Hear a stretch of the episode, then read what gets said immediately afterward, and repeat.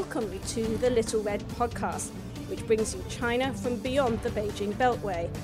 I'm Louisa Lim from the University of Melbourne Centre for Advancing Journalism. We're on air thanks to the Australian Centre on China in the World. This month, I'm joining you solo without my co host Graeme Smith. That's because I'm in Auckland, in New Zealand, and what better opportunity to talk about the China policy of Australia's near neighbour, New Zealand. Not quite beyond the ends of the earth, but almost. So, is New Zealand the canary in the coal mine when it comes to China ties, or is it behind the rest of the world? To answer that, I'm joined by two guests writer and sociologist Tze Ming Mok and journalist Sam Sachdeva. National Affairs Editor of Newsroom, New Zealand's independent news website, whose book, The China Tightrope Navigating New Zealand's Relationship with a World Superpower, is just out. So, Sam, let's start with you. Your book starts with this really startling episode in 2021 when two MPs are basically pushed out of the parliament, and they're from New Zealand's two biggest political parties, Jian Yang from the National Party and Raymond Huo from Labour. And they've been MPs for almost a decade, and it turns out the parties were given intelligence briefings about security concerns given their relationship with the Chinese government. I mean, what does that mean? Did China place spies in New Zealand's top political parties? I, don't know if we can say whether that's the case, and, and part of the problem is simply the lack of public information. This came out in 2021, as you say, via a, an independent news website, Politik, which had clearly been leaked some information, but there's never been a public discussion about it. So, do, do I think they were sort of formal state agents? No, but clearly they have had a relationship with the Chinese embassy potentially with the Chinese government. And there was obviously enough concern that both of these major parties felt like they needed to act and, and to move them out. I mean, it seems bizarre because one of them, uh, Jian Yang, had this background in military intelligence, and that has been known since 2017, right? I mean, it's been reported on by New Zealand news outlets. How come he was still in Parliament? Because the guy is shameless. I I can't, I don't know why he just didn't quit. For all those years, since the, the story was broken by Jamil Anderlini and by yourself, Mark, Mark, Mark Jennings by Mark Jennings. Yeah. So the news was broken. It was a big story. It was just before the 2017 election, uh, which the Labour Party ended up winning. So he wasn't in government anyway um, once the fallout started coming together.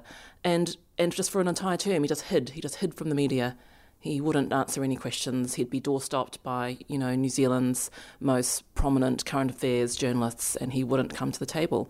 Um, he'd only talk to Chinese language media. Um, he would only talk to mainland Chinese constituents. He, he just he just went to ground, and um, it's as if he thought it would blow over. It was embarrassing. Isn't the pressure from inside politics to do something about this? It seems that the answer would be no, that he was allowed to continue. I think it was it was convenient for both parties to sort of look look past this because there was one on each side, you know, an MP in each party. So there was no chance to have political leverage, I suppose, or point scoring and saying, you know, look, you guys have a problem, we need to deal with this. And another part of it is that I think both both men had been quite effective fundraisers for their parties and you know, in a system which relies so heavily on political donations, if you've if you've got someone who can bring the money in, and there's perhaps plausible deniability in terms of their affiliations with the Chinese state, then maybe you don't want to go probing into that too thoroughly in case you do find something that forces you to take action. It was no secret that both, um, both that both Jian Yang and Raymond were cozy with the Chinese government and had been for a long time. Um, it's just that um, at a certain period when they were entering parliament and entering politics, um, it seemed like a much more benign thing to be tight with the Chinese government because we were in a period of, um, I guess, engagement with China. Um, there was a sort of optimism that engagement with China in the in the early 2000s, for example, was really going to lead to some kind of change um, in politics in China. Um, it was, you know, it was the the the, the Hu Jintao Wen Jiabao era. Um, they were seen as, you know, potentially having possibilities for um, change, for opening. A lot more people were going to China, being exposed to what life was like in China from New Zealand. The vibe was a lot better right? but there's been a real vibe shift, hasn't there? And at a certain point, it was just very convenient for both parties to have a token Chinese uh, on their proportional representation party list, have them in parliament, and have be plugged into those fundraising communities. They were only the second and third um, MPs who had ever been in either of the major parties from the Chinese community. Um, and it just so happened that they were both from the mainland Chinese communities rather than any other Chinese communities. So, in your book, Sam, you call them metaphorical ATMs. I mean, were they really raising that much money, and where was that money coming from? Look, I, I think they were, uh, you know, and that's that's certainly how they have been seen by some party figures. I think so. Uh, look, I, I, don't have the exact volumes to hand, but we'd be talking, you know, easily tens of thousands, if not hundreds of thousands. And it is from some of these um, figures in the Chinese community, business leaders, community leaders who, who have had an interest in, uh, in large part, supporting the incumbent government of the day. That we've seen that a lot of it tracks towards whoever happens to be in power. But there was a huge amount of, of, of value, financial value to the parties. So, I mean, let's take a step back and look at New Zealand's relationship with China in context. one very strong factor driving it seems to be competitiveness with Australia. I mean, I was really struck by the fact that in your book you mentioned that New Zealand established diplomatic ties with China just one day after Australia. I mean, how much of what happens um, in New Zealand China policy is either sort of riding on the coattails of Australia or happening sort of against it, so to speak. Oh, yeah, incredibly so. I mean, we take so much of a steer from Australia. It's that big brother, little brother complex, right? So you're right. We were just just behind Australia on that, and then we've tried to make up for lost time in some respects. We have this history of, of it was the four firsts, and now it's up to five or six. And so among those, we were the first Western nation to sign a free trade agreement with China, the first Western nation to sign a uh, an agreement in relation to the Belt and Road Initiative. So there's this kind of sense that yes, we don't want to be too far behind our our, our trans-Tasman friends, our our neighbour, but also that we want to sort of jump ahead where we can, and and that's sort of been interesting, and that's been good for New Zealand, and it had been in the sense that the FTA meant uh, you know a huge amount for our exporters, but there's been a recent sort of reckoning. Our Foreign Affairs Minister Nanaia Mahuta has said we've we have we have moved beyond the relationship of first. We ha- we have to have a more mature relationship now, and that's in a sense that there's not so many more firsts that are possible, but actually there are downsides to being the first person to jump into any agreement, and maybe we need to think a little bit more about whether it's in our interests to be signing up to things so quickly. I was going to ask that. I mean, you know, the first Western country to sign up to the Belt and Road Agreement, this massive infrastructural project, which now a lot of other countries are um, criticizing because they're calling it debt trap diplomacy. I mean, Ming, do you think that these kind of decisions were sort of fully debated and understood in New Zealand? 2017 was um, this time in, in just general global history where the concentration camp stories hadn't really broken yet. You know, they were underway, um, but that was the reality check that there had been a complete change in the way that you should conceptualize the Chinese government and the way that the direction it was heading was nowhere near the direction you had hoped it was heading. Um, but the New Zealand government at that time, um, in the, in, under John Key, or actually under Bill English, but there was the tail, the coattails of the John Key administration. He had been like the classic neoliberal uh, business guy, uh, very bullish on trade with China, very much part of the um, opening up China to the world um, approach. And I think it was just a continuation of the policies of the previous 10, 15 years towards China. Um, there was this idea yes, we just keep going, we'll just keep going with it, and it will go in the direction we want, and um, we won't have to pay a price for it at the end. Um, yeah, I don't think they thought about it too hard. I don't recall there being any huge public debate. We signed this memorandum of, arrangement, and it was very vague. It was an agreement to work towards an agreement, and as I mentioned in the book, it's not really come to anything. There was there was meant to be a detailed work plan. I think eighteen months later, and there is still nothing, and that's what five six years on. But there was certainly no sort of public discussion. Hey, what do what does the New Zealand public think about this? Should we be involved? They just leapt into it, and we're like, yeah, let's do this. What could what could go wrong?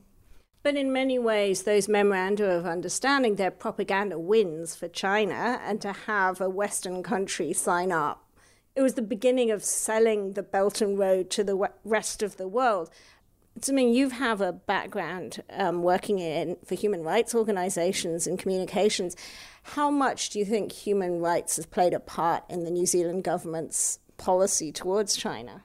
Recently, a little more, but previously very little, I would say. It's something that it's always, we will mention it to them in the meeting, you know, um, but it doesn't seem to be a factor in, in actual decisions that were being made, certainly uh, during that period. I remember um, I was in Beijing in, I think, 20, uh, 2006 uh, when they, they opened the New Zealand Studies Centre at Beijing University. Oh, they have a New Zealand Studies yes, Centre? The New Zealand Studies Centre, and it was very hilarious to me because um, the foreign minister at that time was um, a politician called Winston Peters, who was still alive, um, but he had made his name um, as an anti immigration, anti Asian, nativist, populist politician who essentially um, provoked a, a, racist backlash against Asian immigrant and Chinese immigrant communities in the 90s. Um, but he always held the balance of power under many of our um, proportional representation electoral systems. He sort of was situated in a kind of conservative middle zone. And he ended up um, the foreign minister of um, the Labour government of that period. And he delivered the opening speech was so funny to me going there and him standing up on that podium talking about how he loved the Chinese people. Chinese people so hardworking. He was a big supporter of the Chinese community in New Zealand. This is a man who was directly responsible for so many of us being subjected to racist attacks in the 90s and abuse in the 90s on the streets of New Zealand. So it was, it was very ironic, but a, a real kind of marker of, of how people were just going with the flow at that time. That was um, just you know a few years before the Beijing Olympics, and China was on a real charm offensive um, at that time, and people were willing to overlook what was happening in Tibet and what was happening to dissidents, what was happening to petitioners. It was all just seemed like in their mind we can just put that aside. Um, because really China's going to open up because they're going to have the Olympics. And look, we've got a New Zealand Studies Centre at Beijing University um, where they're going to study New Zealand. I don't know. New Zealand wasn't really the only country that was subject to that kind of magical thinking. But I mean, coming back to the question of propaganda and propaganda value, that seems to be one area where there's really been an encroachment on New Zealand um, freedoms, it, particularly when it comes to the Chinese language press in New Zealand. You know, yesterday there were members of the Chinese community talking about how every single Chinese language newspaper in New Zealand is controlled by people who are sympathetic to Beijing. Is that is that really the case? Yes, I think it is the case. Um, every dissident um, pro democracy paper has shut down, uh, and in terms of the TV news, uh, there was a TV station that was started in the 2000s called World TV, and it was started by the Hong Kong and Taiwanese migrant community. And uh, the PRC levers um, kind of took over through the through being officially owning Hong Kong, um, and shoved out the Taiwanese, and so now they know air no Taiwanese content. um, that's just one example, but I think the main um, censorship issue or self censorship issue is that the main mode of distribution of Chinese language news among the, the Chinese community, the Chinese language speaking community, is of course WeChat, and um, as a Chinese owned platform, um, any any content can be censored on WeChat, and so even originally quite independent online sites that were, I remember, uh, was started in the 2000s. A site called Skykiwi. It was started by students, the international student community. It was very organic. Scrappy uh, media outlet that reported on local issues and tried to translate English language media stories into Chinese so students could know what was going on. And it's become fairly self censored and quite controlled. What you find is the editorial um, leadership of the different Chinese language outlets um, become absorbed um, into the official um, Chinese government journalist society. They have to go to Beijing and do trainings. they're, it's almost that they're official parts of the of the government media apparatus. And Sam, you um, the other day you were telling me these examples of joint ventures where the New Zealand media had set up joint ventures with Chinese language sites and that these had been censored without anybody even noticing or knowing about it. Yes, there have been a few high profile examples. The main one, I think, was the Chinese New Zealand Herald, which was an independent uh, publication set up, I think it might have been in the 90s, but then was uh, turned into a joint venture with the New Zealand Herald, which is uh, New Zealand's largest or one of its largest newspapers. And it transpired that stories involving Anne Marie Brady, who's a New Zealand academic who has, has done a lot of research on um, China's foreign interference work, uh, whole sections of the stories about her, the English language stories that were taken from the New Zealand Herald website, were just cut cut to pieces and there wasn't that awareness and I think it was an academic or someone who brought attention to it and it was it was you know censorship and it's censorship happening in New Zealand which is not something we think of when we talk about our media. You know New Zealand rates very highly on, on press freedom um, indices and that's that is true for the most part but there's this kind of blind spot I guess where you know most New Zealanders don't don't speak Chinese don't read or, or watch these outlets and, and don't know what's going on. I mean, it seems extraordinary that this censorship could happen and nobody knows. The, the Chinese population of New Zealand is, is very diverse. More than 50% of the Chinese population here um, are China born. But a large chunk of them will, will also be like have come here when they were young and have grown up in the school system here and actually aren't literate in Chinese. So it's really only a particular chunk of the Chinese population, maybe like a third of of the Chinese population here, who are quite reliant on Chinese language media. Um, but of, of that population, um, there will be another smaller chunk who really don't read any or listen to any English language media. But they'll like all the all the Chinese language um, dependent or majority dependent um, population. It just it really creates a bubble. It creates a bubble that is impenetrable by people who don't read Chinese. It means that that population, that community can't really politically participate in a meaningful way because there isn't really a common basis of reality uh, in terms of the, the political discourse. Um, there's not like a common sense of understanding of what is going on in society. And I think that is dangerous and it is unfair and it's really it's damaging to the Chinese community as a whole. I, I would say there are some some small but promising signs in this regard. So earlier this year, our public broadcaster Radio New Zealand announced that it is setting up an Asia unit, and as part of that, they are going to have Chinese language reporters producing Chinese language content, primarily for their website, not for radio bulletins. And I think that is in part because of the awareness that you need an independent source of, of news and Chinese language news, that there you can't trust or have confidence that these outlets that do exist are going to report everything that the community needs to know. So, yeah, they, it's sort of running on the smell of an oily rag for now, I think, but mm. they're kind of dipping their toe in the water, and it's I, I, view it as encouraging. I think it's a early step, but it's a sense that you know our, our public service media and the government, which helps to fund it, are realizing that they are going to need to step in and, and lift their game in this respect a sign of alarm, maybe, at yeah. the inroads that have already been made on, on the Chinese language media. Yeah, I think so. I think it was it was a really clear policy response, and it was really encouraging. The Chinese language media here, it's not just you know doing Chinese government propaganda. It's also just incredibly right wing. You know.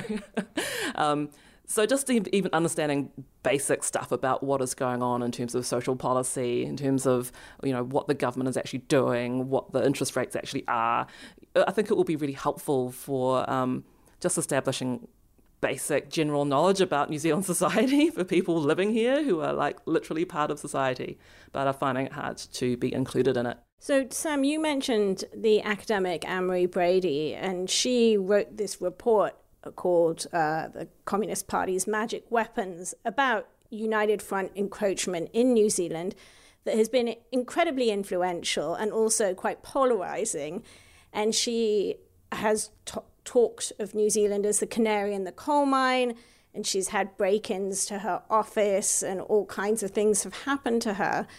I mean, how much of this sort of debate about Chinese influence in New Zealand is due to that, you know, that report and her raising awareness. I mean, pro- probably all of it, or very close to to all of it. She has been hugely influential, and um, you know, I think that's mostly for the better, maybe in, in, in, some aspects uh, for the worse, but she, she has driven a lot of this. And, you know, maybe there were some people talking about this previously who, who had an understanding of the issue, but the, the very high profile nature of, of that paper and, and the, the way it was released and the way she's spoken about it has brought a lot of this into the light. And I think even people who you talk to who are skeptical about some aspects of her work will give, will give her credit for that and say, you know, if you look at what we're talking about and that level of awareness that we have now, it is it is so far ahead of where we were five, six years ago when, when that paper came out. Yeah, I agree. It was it was hugely influential, and I think what really drove it home to the wider public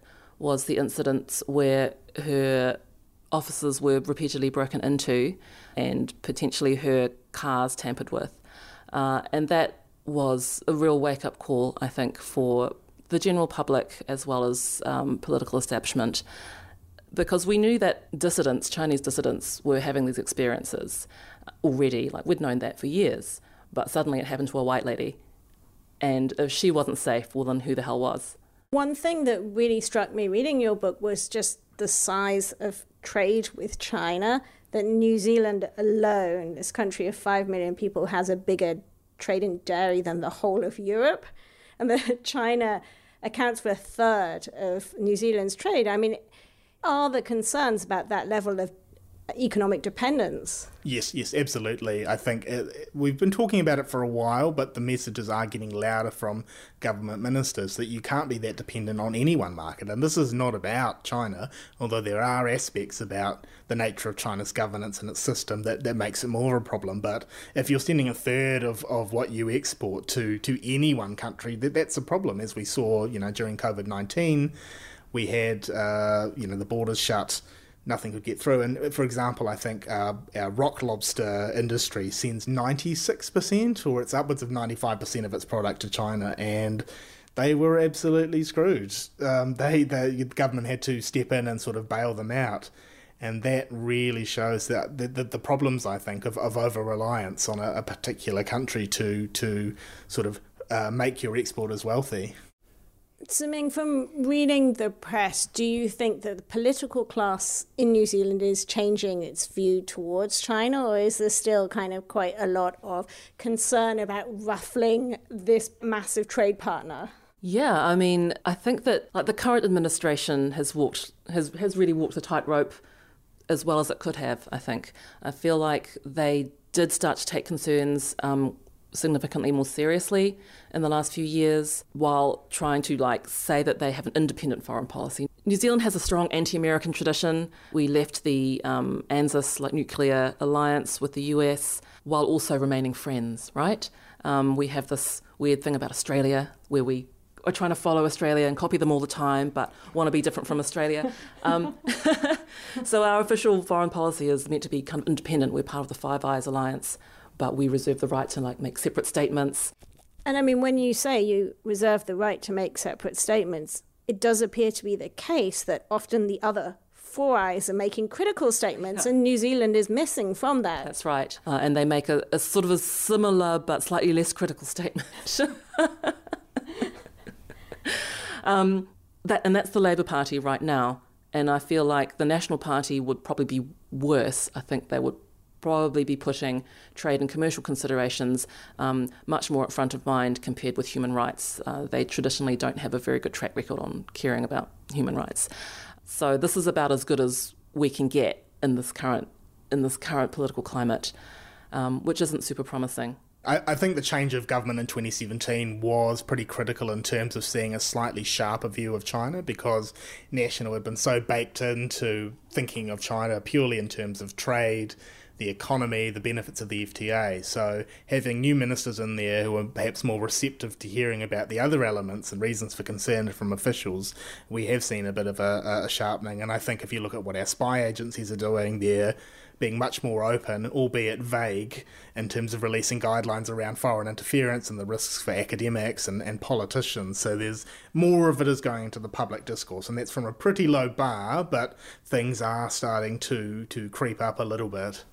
But at the moment, you do not have a foreign interference transparency scheme like like Australia or the US has had for a very long time reporting requirements. And I mean, that does seem to be one quite major loophole. Yes, oh, entirely. And, and we were having a broader debate in our, our country at the moment around the donation system and donations transparency. And part of that is overseas donations. So And part of that is donations from China, right? I mean, you talk in your book about some quite peculiar donations, right? Yes, yes. So there's uh, the Inner Mongolia Horse Riding Company, I think, which gave $150,000 or something like that to the National Party. And so they are a New Zealand company, New Zealand domiciled, but Chinese owned. So this is a gap in the system that you know, the this government a few years ago said yes, we're banning overseas donations, we're taking action, but actually they still have that loophole there where if you're a New Zealand registered company, you can still give as much money as you want. So we're missing on that respect. It's, it's slightly different, but we also don't have any independent sanctions legislation,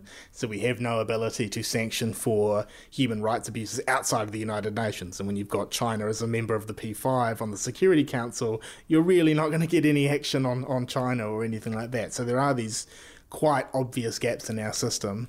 To me, you mentioned there's a strong anti American sentiment here.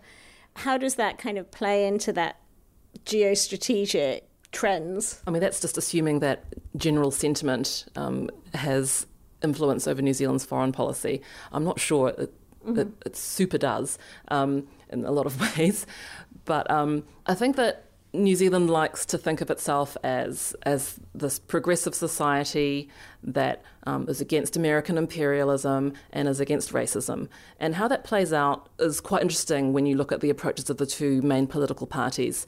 Um, the the Conservative Party, it's called the National Party, is you know, going to probably be more friendly towards China and care less about human rights. And it's also historically more racist. But it's great you know card that it can play is that but we're close with China so we can't be racist. We have this we have all this great fundraising activity in Chinese communities. We're not racist. We're going to have a well I'm sure they'll get another Chinese MP soon. We're not racist. Um, whereas the Labour Party has a more kind of progressive brand and that's probably one of the reasons why it was able to turn the national policy around a little bit on China because it was less vulnerable to um, accusations of racism um, because it had like a better track record than the previous government, and it also had you know inroads and connections with Chinese communities, but and you know they both both of their relationships with Chinese communities are very shallow, um, and don't really go beyond the mainland Chinese community, which is only half of the Chinese population of New Zealand,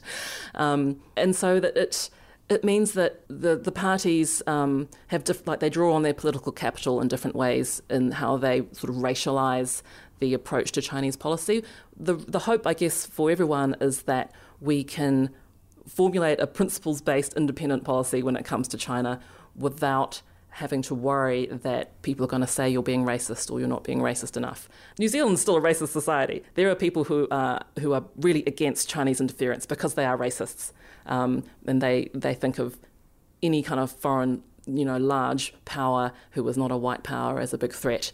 Uh, and that's a real thing you know, um, but it's also a real thing that um, the, commu- the Chinese communities themselves, we don't want the Chinese government to be telling us what to do. We don't want the Chinese government trying to control us. And for neither of the parties to be listening to us, that's racist, you know. but yeah, like New Zealand's own mythos of itself as as you know anti-imperialist and progressive, it's it's pretty overcooked. It's a foundational myth but it really only guides foreign policy to the extent that we have these these, we actually have specific legislation, like the, the anti-nuclear legislation that takes that took us out of the ANZUS alliance, and that's kind of like a strange kind of red line that, in some ways, is kind of fading in political memory. People are, you know, people hate what America's becoming. Sam, at the end of your book, you quote a New Zealand academic, Jason Young, who says what is New Zealand's China policy? It's not that clear. I mean, how would you characterize New Zealand's China policy? Oh, gosh. great, great question. And I don't know if I have a great answer. It is a little bit of a, a muddle, and um, that is part of the problem. It's it's maybe strategic ambiguity in a sense. Mm-hmm. And there was a there was a recent speech from our foreign affairs minister that was billed as uh, it was to the diplomatic corps in New Zealand, and it was meant to be a scene setter for New Zealand's foreign policy. But what struck me is that you had China hawks, relatively speaking, and China doves coming away, each convinced that she was sharing their sense of um, of perspective on, on issues like the the AUKUS military pact and so on. So it's I think there has been a a a, a heightening of of concern in, in some areas, and that's more acutely felt on the intelligence side and the foreign affairs side. But then, in terms of trade, business, we are still stuck a little bit in that golden era. So it's it is a, a tight a tightrope, which is obviously in the book's title. But it's uh, yeah, it is a bit of a mess. I don't know if I've answered that well, but that's that's part of the problem. I think that it's just really hard to get a clear read on it. Yeah, the strategic ambiguity comparison is like it's actually a good one, isn't it? Because New Zealand is um, we have the classic conundrum of like the small vulnerable nation, right? Who thinks that it has principles, um, but also needs to survive. And I did note that you said um, we would like to have a principled China policy. Does that mean it is not particularly principled at the moment? I think you'd be quite hard pushed to find um, a principled China policy among small countries that are quite heavily reliant on trade with China. In terms of human rights, when did we last have a principled China policy? I'm not sure. But the global dynamic has also shifted. I remember when we had an independent dissident newspaper and they sponsored the visit of the Dalai Lama and brought him to Auckland. This was in the early 2000s and or was it it might have been the late 90s actually and they packed out Eden Park which was Auckland's biggest at the time rugby football stadium with people coming to see the Dalai Lama dissidents were there everyone was there I can't imagine that happening now that we you know we would be like hurting the feelings of the Chinese nation by hosting the Dalai Lama in New Zealand. That would be unthinkable. Imagine. Maybe what was not principled back then is is principled now. Um, the goalposts have shifted like a lot. So, is there anything coming up sort of to look for in, in New Zealand policy? Any shifts or decisions or something that might be a goalpost? Or do you foresee that, in fact, this sort of useful strategic ambiguity will continue, as will, you know, the trade? I, I think, uh, to a degree, the debate over whether or not New Zealand should play any role in, in AUKUS, the AUKUS Security Pact, that has kind of become a bit of a a totem to look to look to in terms of where does that lead us to in terms of our relationships with the US as opposed to China. And there is a lot of angst, I think, within the government about this. And I don't know that ministers have a clear view on what they want to do because I think if we were to have a role in the non nuclear aspects, I think it's called Pillar 2, so advanced technologies, does that align us? more in a military sense, more closely with the United States, and does that mean we are moving away from China. Uh, so there's that. I think uh, we've we've seen a bit of funding, initial funding, small funding, but it is there on foreign interference. So if there is any more work towards that, there is occasional discussion about foreign interference legislation. There's there's been nothing really tangible, but if we were to see any movement in that space, that be it might be another tipping point. Um, but it, it's hard to say. I mean, there are these kind of a few of these things that sort of float around, but I'm not sure I see something that's going to, at, at least that's in the works at the moment, that is going to decisively move us in one way or another. And we've got um, we have a general election coming up this year, um, and it's very finely balanced at this point um, in the polls. And do you know what the National Party's China policy is, Sam? It is it is about as clear and coherent as the the current Labour government's policy, which is to say, not really at all. It is it is it is confusing because um, John Key, who we've talked about, uh, former national prime minister, is is probably the biggest China apologist slash advocate, whichever way you want to frame it, in, in the West, and he acknowledged that that he is an outlier when you uh, compare him with the world leaders from the same period. So I think there are some of the National Party who still look to John Key, who is one of you know our most popular prime ministers in, in recent decades, and take their lead from him. But then there is, uh, you know, some who have a more traditional conservative view that we see in other conservative parties that is sort of skeptical about China, about its human rights record, and the sort of threat that it, it poses to the, the world order. So I think they're still figuring that out. My sense is that we might see a slight softening of New Zealand's position and maybe more of a focus on the benefit of the economic relationship, but it is hard to say. But I mean, in Australia, we are seeing uh, more investment in the Pacific, and that's particularly in response to China stepping up its role in the Pacific. Given that that's happening, is New Zealand really going to step back? No, no, I don't think so. And successive governments have had this this mantra that they cling to that we adhere to an independent foreign policy. And it's redundant because pretty much every country is going to have an independent foreign policy.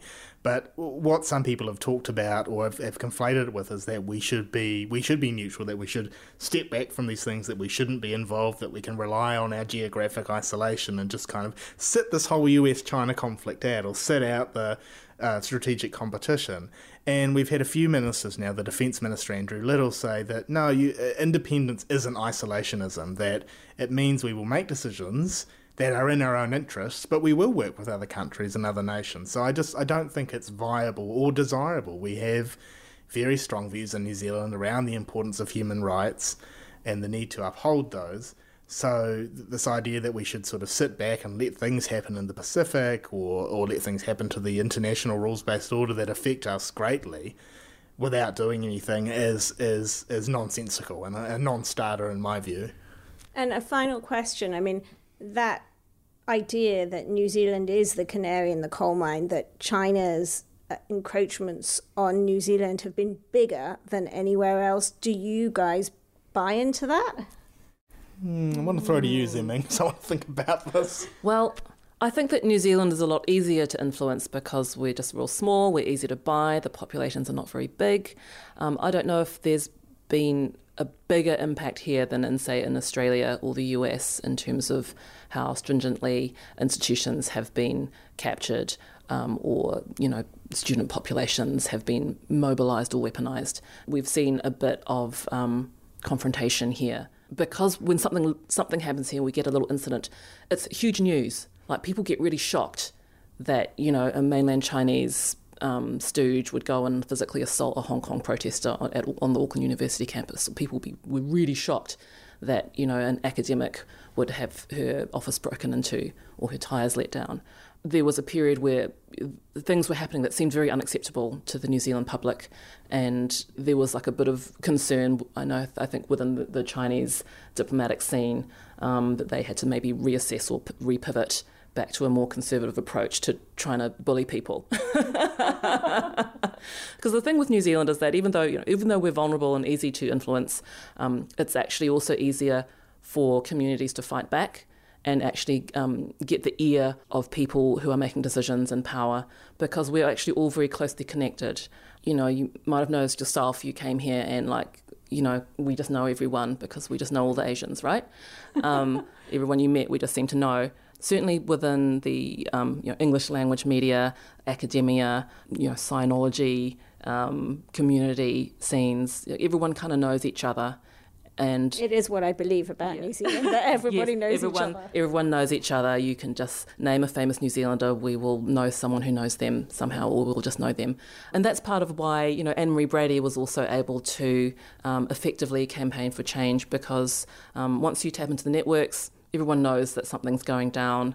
Uh, everyone can make their own judgments on what they think about it, and then coordinate to kind of push an issue uh, either publicly or behind the scenes to make politicians and decision makers understand that there's something sh- real shady going down and that something needs to be done about it. You know, our smallness is our weakness and our strength. Yeah, I mean, I think it's hard to compare us with other countries and say whether or not the, the impacts of, of foreign influence, foreign interference efforts are being felt more severely. I do think, and we talked about this earlier, the, the, the history of New Zealand being the first Western nation to sign an agreement, the first Western nation to work in these areas, there is a risk associated with that. If you, you sort of jump in, you don't have time to sit back and think about the pros and the cons and, and what we might need to put in place in terms of safeguards. So, in that respect, I think we probably have been uh, not as risk averse as we could have been, and certainly far less risk averse than other countries, and that is starting to change, I think. So there's probably an awareness that we had jumped jumped in sort of feet first or head first even, and, and not taken that time. So I, I think that's something that is starting to change. Perfect. Let's stop there. Thank you so much. Thank you. Thank you.